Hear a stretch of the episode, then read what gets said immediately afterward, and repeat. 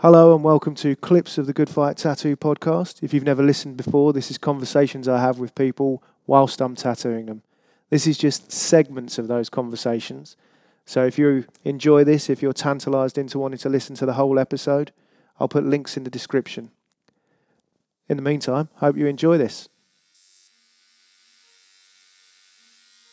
You'll have to excuse me for being a little bit idiotic. I don't know what dichotomy means.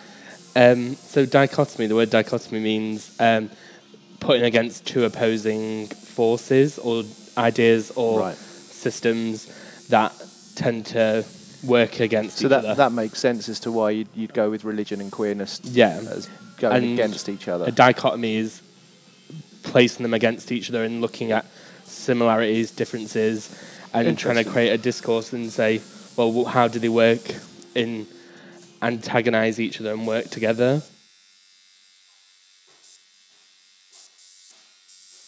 Being brought up in a with a religious parent and in a Church of England school um, as a queer kid, it was there was a, constantly a for me a haze of what I'm being taught versus what you feel. um, versus what I feel. So have you always identified as queer from a young age? So what is it that sort of has changed your definition now where you identify as queer rather than homosexual? Um, education Okay. and educate myself on Can I get you to bend your wrist back Yeah. a little? Yeah, perfect. um, educate myself on my own policies and views and laws and growing up as an adult and finding a sense of my own identity um, and living alone in education, what I'm studying, it's all shaped how I identify and how I choose to perform.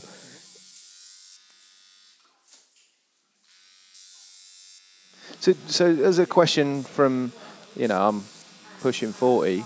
So as a question from someone who's pushing 40, do you think you'll change from now or do you think you've, you've sort of sorted your personality, your identity Um, out and that will continue with you for the rest of your life? I don't. I wouldn't say I would ever say I'm set in my way, because, like I said, the idea of like art and life, and it's performative.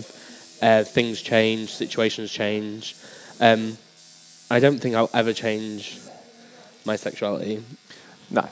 I'd assume, I'd assume by now Yeah. Yeah. uh, and like the idea of like gender being performative, which is discussed by the scholar Judith Butler. Uh, it's like a construct. Sex is the biological thing, and gender is something that's a construct of uh, a binary of where you perform. Um, Um, I mean, only in modern gender politics. yeah. Um, I mean, historically, gender was just to define your your genitals at birth, because it comes from it all comes from the same Latin terms, doesn't it? So that's where it, that's what it was originally intended. Modern gender politics, uh, as far as I understand it, came around sometime in the late '60s, early '70s. Is that right? Yeah, they did. Um, and there's some discussions before that as well, but a lot of the modern stuff is from then. But um, um, if you look into a lot of like medical reports, there is like a confusion between what they are because when you apply for jobs or on medical reports, a lot of the time when it says what's your sexuality, for Yeah. example, uh, transgender is one of the options, but then that isn't something to do about your sexual attraction being trans, that's something to do with how you want to perform your gender. So then there's that obviously distinction where there's a blurring of where does it sit and So, Uh, so the the whole discussion around gender and um, and how people uh, identify themselves, essentially, to me, seems to be the difference between gender being part of your personality and who you define yourself as a character, your own opinion of yourself, whereas your sex is what you are physically, biologically. yeah, Right. and that's why a lot of um, trans people take the label like um, female to male or male to female trans because they understand that their biological sex at birth isn't of what they perform. Because I think what a lot of people seem to confuse is the difference. Uh, I think probably a lot of people who have nothing to do with the subject confuse the idea of like what you're, as you put it, performing so your identity as to who you are, and how people perceive themselves biologically. Yeah. So I think where people get confused with the whole discussion is they assume that when people say I'm female when they have a biologically male body, is that people assume that what they're saying is they biologically have a female body when they have a male body. Yeah, which a lot of them, mo- all of them aren't saying, and a lot of media is created to. Um, I think a lot of the issues that seem to have uproar aren't as uproared as people care. As being part of that community, um, you see that um, a lot of it is put upwardly, and it just makes that any issue that we do put forward that is serious or rights, human rights towards people of colour or um, people of the LGBTQ plus community, anything's suddenly just eradicated and wiped off as um, as like it's not um, worth listening to. Yeah, I think the problem with that is uh, probably extremists, because you get extremists of all forms and people who are extreme about those sorts of things make it then very difficult for everyone to take anyone who's not extreme and who wants to talk and discuss things reasonably. To, Yeah. to- it makes it difficult to take that seriously. So how do you perform? How how do you perform your gender? What does that mean to you? Um, it's a mixture of. Because Um, it's, it's a term that I think a lot of people aren't Yeah. going to be familiar with or really necessarily um, understand. for me, gender performativity comes from the performance of um, feelings and emotions um, to subconscious, often seen in surrealism stuff. That's why I'm a massive fan of surrealism. So your subconscious um, thoughts and feelings, and outwardly to fashion, fashion uh, and self-identity, um, and vanity is a massive part of how you want to express your gender as well. Because, like, to me, this is one of the things that I don't understand about it is how it's any different from your personality, as in, like, uh, so if I identify as a punk or if someone identifies as a rockabilly or how they identify in that term, Yeah. how it's any different.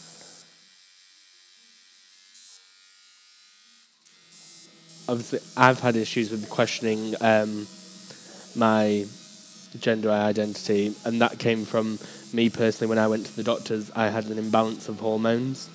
Um, and right, so um, if you don't mind me asking, so you had an, uh, and only if you don't mind me asking, obviously it's very personal information to you. Yeah. When you say an imbalance of hormones, what do you mean? Do you mean like um, testosterone to estrogen? yeah, yeah, So, in what way did you have an imbalance of hormones? it was a thing where obviously I couldn't control it. It was a thing of my own genetics, and it just happened. Um, I still do have an imbalance, but um, I got put on medication, which is actually for female breast cancer patients, Right. um, which is called tamoxifen. Uh, What and was the purpose of that? it was to reduce the estrogen because Right. um, breast cancer is obviously an overload of um, estrogen and other hormones, Yeah. and there's a hormone imbalance within this tissue. Right. And I had a lot of issues with that, so it was an idea to either level that out or imbalance it to make testosterone higher.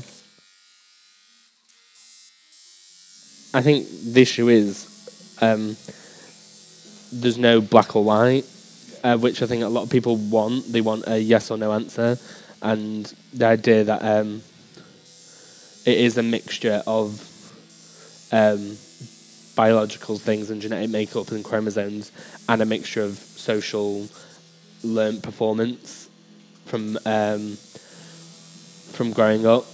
I don't think So, do you mean like societal uh, ideas of how men and women behave? yeah ideals and how you react to that and how you decide and i think people don't grasp that So- that's possible to have a working relationship between the two So, to, to ask a question, right?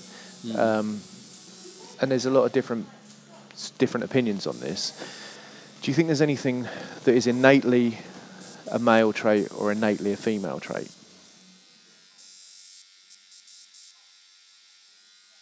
That's something that I do appreciate. Is that one of the things that, that often gets talked about is what's right and wrong.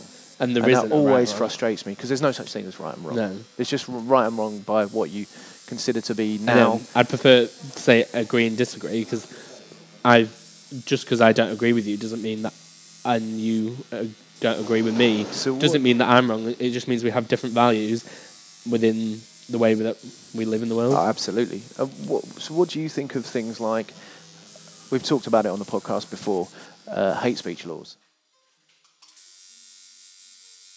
That's a very fair and reasonable point. I think it has to go both ways, though, as well. I Yeah. think there has to be some idea. Uh, yeah, and I think most people, a lot of people tend to be um, read within the community, LGBT community, as if we're so irate. As soon as you do something wrong, we're like mouth off, and we're like massive like left wing speakers. Well, I've, I've had experience of that myself. I think people have had experience of it, and it, like it's such a minority, and people tend, like I said earlier on in the conversation, people canonize that just because it's one thing, Yeah, and like that seems to stick in their brain. Ninety nine people could say one thing, but yeah.